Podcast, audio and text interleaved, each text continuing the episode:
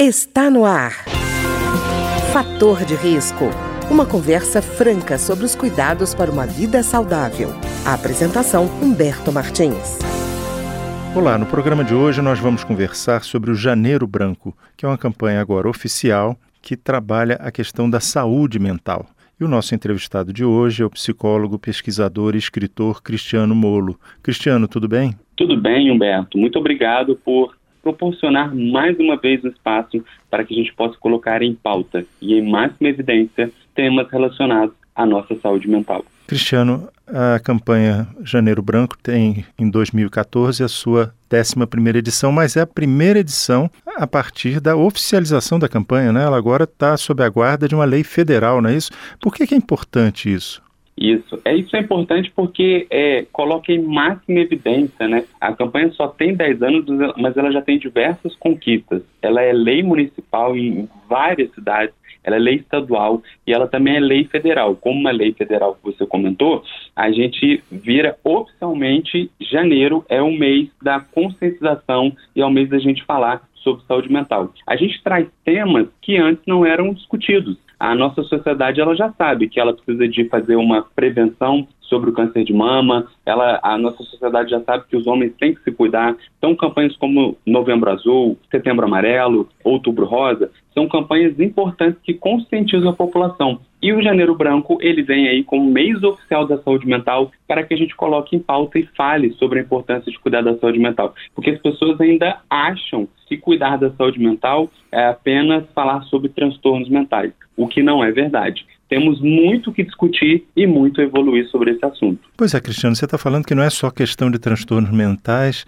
é, e então qual é a abrangência, além do transtorno mental, da campanha do Janeiro Branco? A campanha, além de falar sobre essas questões de transtornos mentais, ela também é uma campanha que luta por políticas públicas. Então, nós lutamos a favor do Centro de Atenção Psicossocial, e também da rede de atenção psicossocial. A campanha Gênero Branco, ela entende a saúde mental como uma realidade multidimensional. Então nós lutamos também por desigualdades sociais, nós lutamos também por tudo aquilo que adoece o ser humano, tudo aquilo que traz o adoecimento mental, lutamos por políticas públicas a favor da qualidade de vida dos indivíduos, porque é impossível a gente pensar sobre uma saúde mental se a população não tem uma alimentação adequada, se não tem uma moradia, se não tem segurança, se não tem acesso a lazer, se não tem acesso à cultura. Então a campanha vai muito mais além disso, por isso que ela é uma, a maior campanha sobre saúde mental do mundo e já ultrapassou as barreiras geográficas aqui do nosso Brasil. Ela hoje ela já acontece em vários países fora do Brasil também e já é a maior campanha, como eu falei, sobre saúde mental do mundo. E Cristiano, isso é importante que você está falando, porque muitas vezes a pessoa que não tem recursos fica imaginando que a doença mental é algo que ela nunca vai poder tratar, porque para ela é visto como uma coisa cara e muitas vezes, inclusive por conta de preconceito, é visto como uma coisa supérflua, o que absolutamente não é, né? Exatamente. Aí a população ela não sabe onde, como e quando procurar ajuda. E aí a gente vai adoecendo, adoecendo, adoecendo, e aí muitas das vezes quando a gente procura ajuda, já está bastante agravado. Eu vou dar um exemplo, por exemplo, quando a gente não cuida dos nossos dentes, aí a gente chega lá no dentista e o dentista fala assim, olha, você demorou muito procurar ajuda, infelizmente agora só arrancando esse seu dente aí ou fazendo algum canal. Então a saúde ela tem que ser preventiva, e aí a gente tem que saber quando, como e onde procurar ajuda e desmistificar essa questão da saúde mental que só fala sobre transtornos, né? O psicólogo ele pode te ajudar em várias situações. Ele pode te ajudar a ter uma melhor qualidade de vida, a dormir melhor, se sentir menos ansioso, sentir menos medo, melhorar a qualidade dos seus relacionamentos, encontrar um sentido para a sua vida, ressignificar algum luto, alguma perda, te ajudar numa transição de carreira. Então, assim, a psicologia tem, tem, tem um mundo inteiro aí para poder te ajudar e a gente não pode ficar só focado nos transtornos mentais. É, Cristiano, isso que você está falando, essa ação preventiva é muito importante, inclusive porque eu estava vendo que a gente tem, a rigor, duas medalhas de ouro aí, né? A gente é campeão na América Latina em termos de depressão e a gente é campeão mundial em termos de ansiedade. Quer dizer, a gente tem muito trabalho pela frente aí, né? Exatamente, nós somos o país aí mais ansioso do mundo, né? O quinto aí é, mais depressivo do mundo. E nos últimos 20 anos, as taxas de suicídio mais que dobraram no nosso país. Então a gente precisa colocar em pauta urgentemente aquilo que traz um adoecimento mental e lutar por essas políticas públicas, porque realmente a gente precisa de falar sobre isso o mais rápido possível em todos os lugares, nas empresas, na sociedade, nas igrejas, nas praças, nas academias, em qualquer lugar que tenha pessoas. É importante a gente colocar essas questões que adoecem o ser humano para que a gente possa cuidar dessa população que, infelizmente, está aí entre um país que, como você falou aí, é campeão, infelizmente, né, de quando a gente fala sobre transtornos mentais. Pois é, Cristiano. E outra coisa que é importante, né? A, pessoa se sentir, no caso de uma campanha como Janeiro Branco, capaz de discutir um tema que normalmente é tratado de maneira solitária, né? A pessoa que tem uma dificuldade, não precisa ser necessariamente um transtorno, mas também um transtorno, ela normalmente se sente muito solitária no enfrentamento desse problema, né?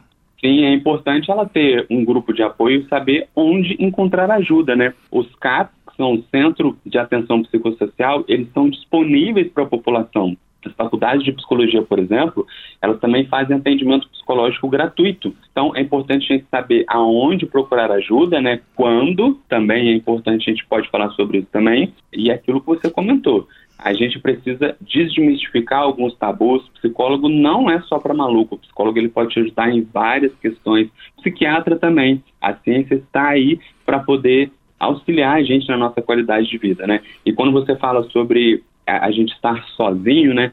Saúde mental precisa de foco no indivíduo, qualidade de vida do indivíduo, psicoeducação do indivíduo, mas também atitudes institucionais porque muitas das vezes a gente adoece no nosso próprio trabalho, que muitas das vezes a gente tem lá uma, um excesso de carga de trabalho, a gente tem uma chefia que muitas das vezes ela não tem um treinamento adequado para poder lidar com pessoas e saúde mental também pede políticas públicas. É por isso que a gente luta por tudo aquilo que traz um adoecimento mental para a população durante o mês de janeiro. E você, Cristiano, mais do que ninguém como psicólogo, sabe do poder da palavra, né? Às vezes a pessoa está com aquele problema e ela só de não falar parece que aquela coisa cresce dentro dela, aquele incômodo fica uma coisa maior.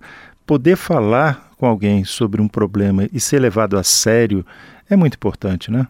É, poder falar e ser levado a sério, você trouxe uma questão bastante importante, porque a gente até pode falar, mas a pergunta que eu, que eu faço é o seguinte: a gente tem alguém que nos ouça uhum. sem julgar, com empatia, sem criticar?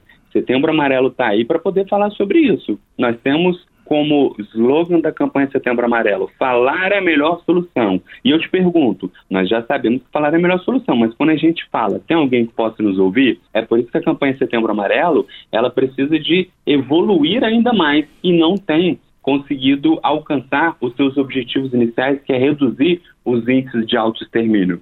Então, você falou algo muito importante. As pessoas precisam ser ouvidas, mas ouvidas com empatia, com uma escutativa. Para você ter uma ideia, a população, muitas das vezes, em toda a sua vida, ela nunca foi ouvida. Ou quando foi ouvida, ela não teve a sua fala validada, sem crítica, sem julgamentos. Então, falar é importante sim, mas que a gente encontre uma rede de apoio que possa acolher as nossas dores, as nossas emoções, com bastante empatia, apoio e suporte emocional. E Cristiano, eu estava vendo uma projeção de que um em cada quatro brasileiros vai sofrer em algum momento da vida de algum tipo de transtorno mental.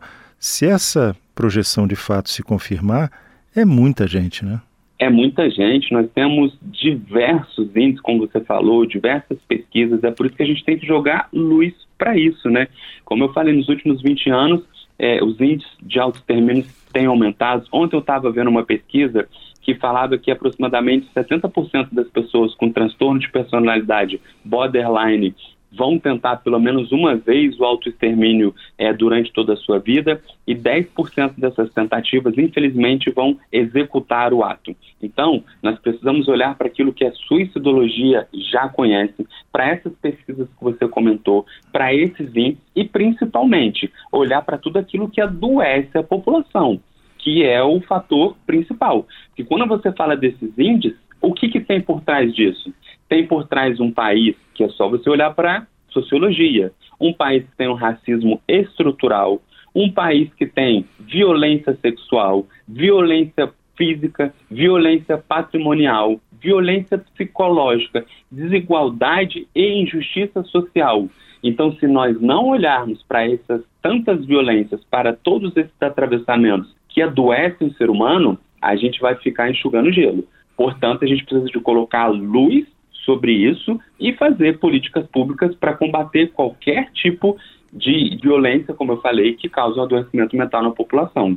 Cristiano, isso que você está falando é muito importante porque o profissional de saúde, seja o psicólogo ou psiquiatra, não pode esquecer a realidade social em que o paciente ou a pessoa que ele está atendendo vive, né? Sim, exatamente, porque nós somos seres humanos que somos bio, psico, sócio, eco, espirituais e também sociais. Então, na construção da nossa história, existem vários atravessamentos. Então, a gente não consegue olhar o ser humano como é, algo isolado, né? O ser humano é, é um ser humano que vive numa sociedade machista, que tem bullying, que tem discriminação, que tem intolerância religiosa, que tem homofobia e muitas das vezes tudo isso causa um adoecimento emocional. E uma outra coisa importante, infelizmente, às vezes dentro das próprias famílias existe ali um adoecimento. Uhum. É, tem muitas pessoas que mesmo dentro de suas famílias não se sentem acolhidas, não se sentem pertencentes, não se sentem amadas, ou dentro da instituição também não se sente pertencente.